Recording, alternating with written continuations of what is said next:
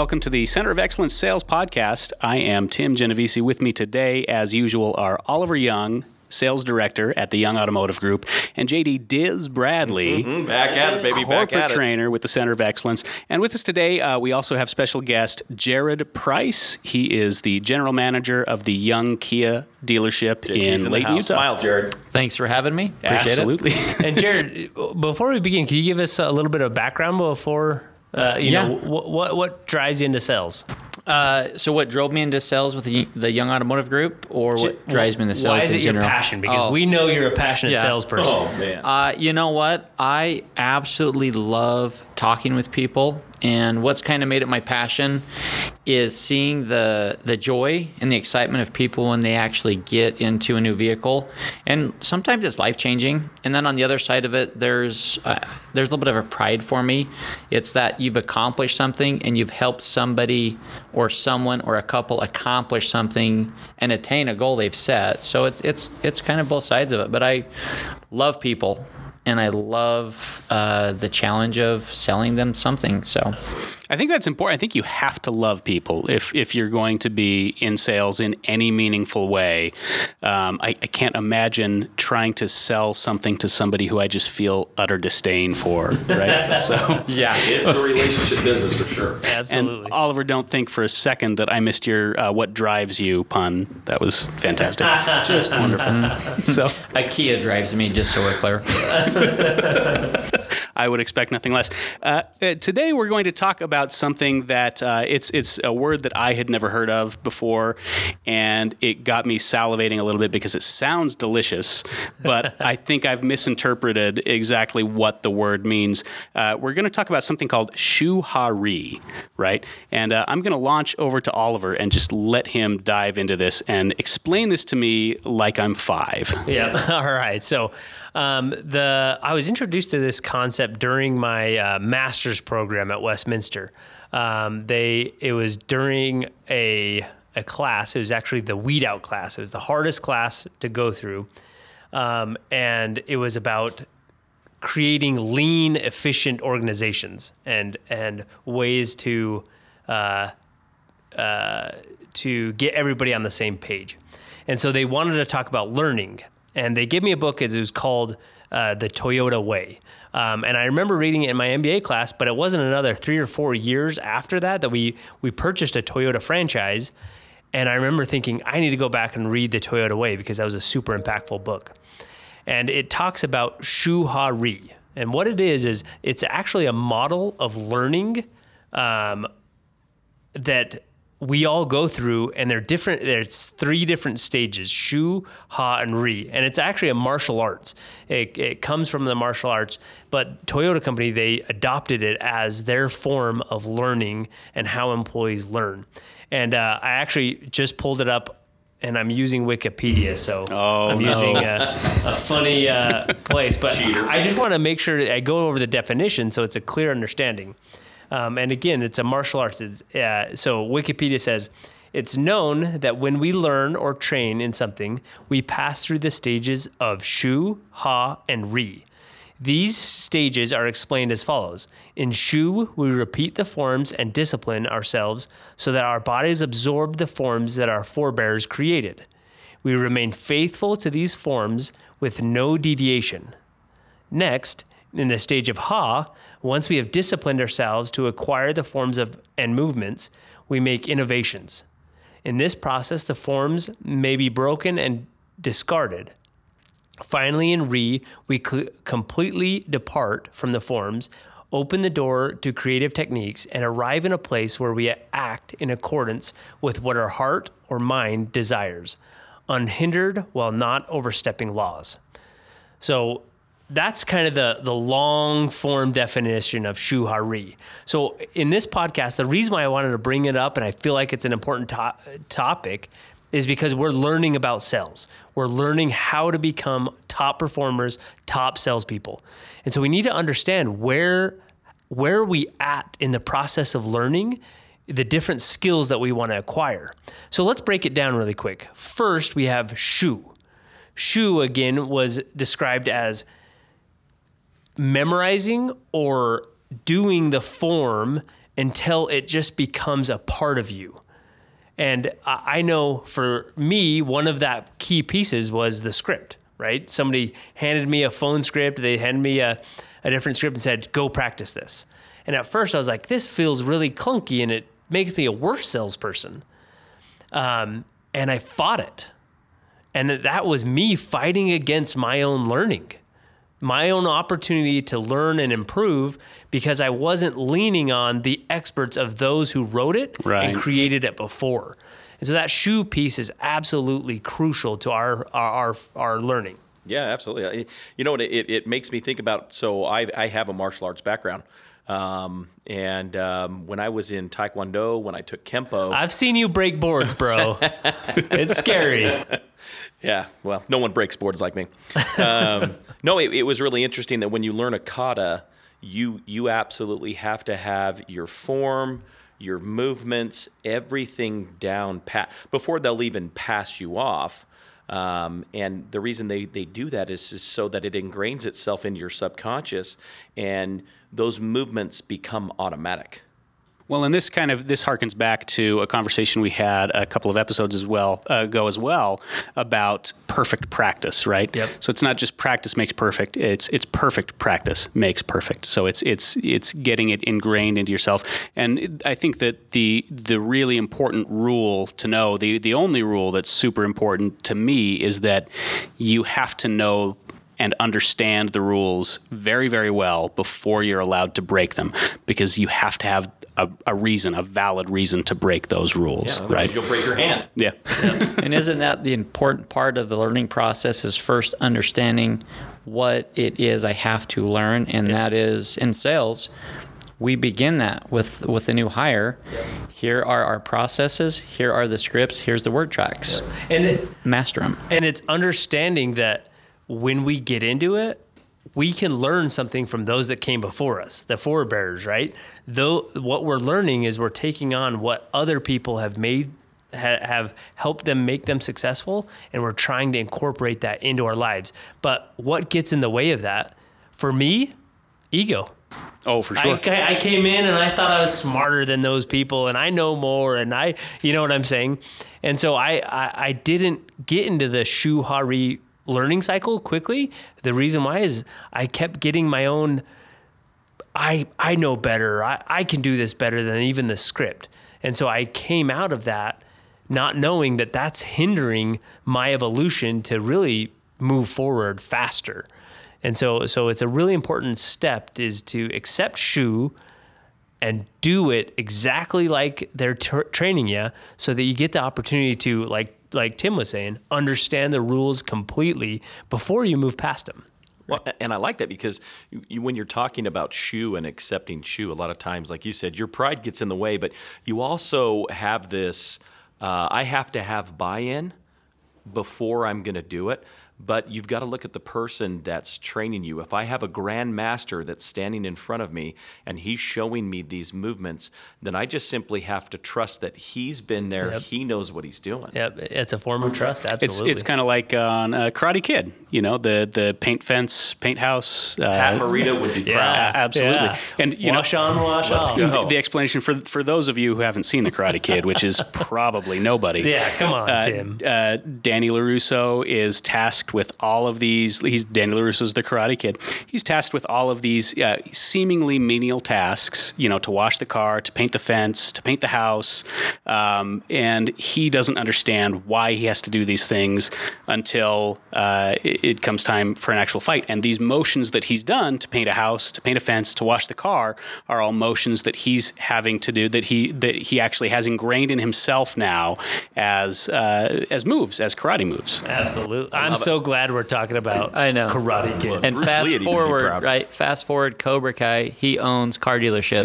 there you go It all comes good, around full circle. you made it well, let's let's uh let's talk about Ha. So once and again, I think Shu. The important part of is Shu. You have to be so good that it just becomes a part of you. The movements are one and the same, right? Ha is when you actually get to innovate and adapt the the the process or whatever you're learning to your own personal self right? So that's accepting it and saying okay now that i fully understand how to do this perfectly what is going to move me up beyond that? And i start to innovate it using my own ideas my own intellect and helping me uh, to forward not only what i've learned but how can i now push the boundaries um, even further Okay, now you're now you're talking about something. If I may, um, as soon as I learned the form, then I was actually able to put power behind it. Does that make sense? Oh, yeah. If if if I didn't learn how to punch and punch a specific way, I would have what's called boxer's fractures, or I would break something. So as soon as I had my form and my technique down right, and I knew I was going to be safe, then I could just put power behind that, and that's that's when you break a board. And right, and right now, JD's just flailing his I'm arms. excited. I like, he's sweating. Yeah, I want to punch my screen right now. This is amazing. now let's bring it to a level we have on this uh, podcast listening a lot of new salespeople they're told to memorize scripts and let's take a phone script once it's memorized and you have it word for word they then can go put their tone and inflection there they can put their personality That's the power. and that's the crucial and what i learned early in my sales career is after i had it memorized and i could put the the jp flavor to it i could then pay attention to my customers and watch their reactions yeah. and it made me better along the way Absolutely. It's and and there's the growth, right? You know how to do it, and now that you've got it dialed, now you get to put your own flavor into it, but you get to pay attention to who? Just like Jared was saying, the customer. You get to say, how can I help you along this path?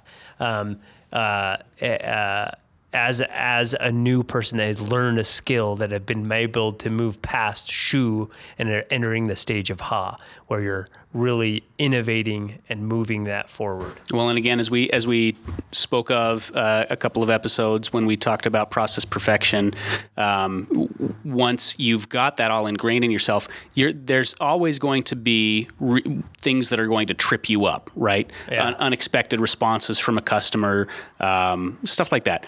And once you have the script ingrained in yourself, now you're capable. Now you have something to fall back on when you do run into those unexpected circumstances. Yep, absolutely. So with that, you have the last one, right? We've we've memorized it, we've adapted it, and it's become our own, and we'ri starting to innovate it. The last is re, and that's the ability to go outside and cognitively change something because you understand where it's come from. You now have the ability to change it and to make it your to make it something better than when you started with it. And that's the ultimate point of learning because now you're creating new knowledge for those to grow off of, right? And so that's where shu ha ri, that's that cycle of learning, is pushing yourself not only to I've perfected it and I've got my own, now I'm going to push that boundary and see what I can do to to even to create new knowledge to push people beyond what's already existed. Dude, you're you're getting me. I've got chills, chills on my arms right now. This is crazy. This is crazy. You know what's cool about that is is once you get to to ri, that's when you get to teach. Yep. That's when you get to share. That's when you're pushing the boundaries because now you're taking other people. And again, this is for those new salespeople that are listening right now. You get to finally the opportunity to say, I know this, I've adapted this. Now I'm going to show you how I do this. Yep, And I absolutely. love that. Absolutely love that. But also, it goes along with the veterans that sometimes the veterans have mastered it and they then forget to practice and give back, and they can find themselves unlearning. you regress. And that's why the importance of the ri is now let's go make it and help others.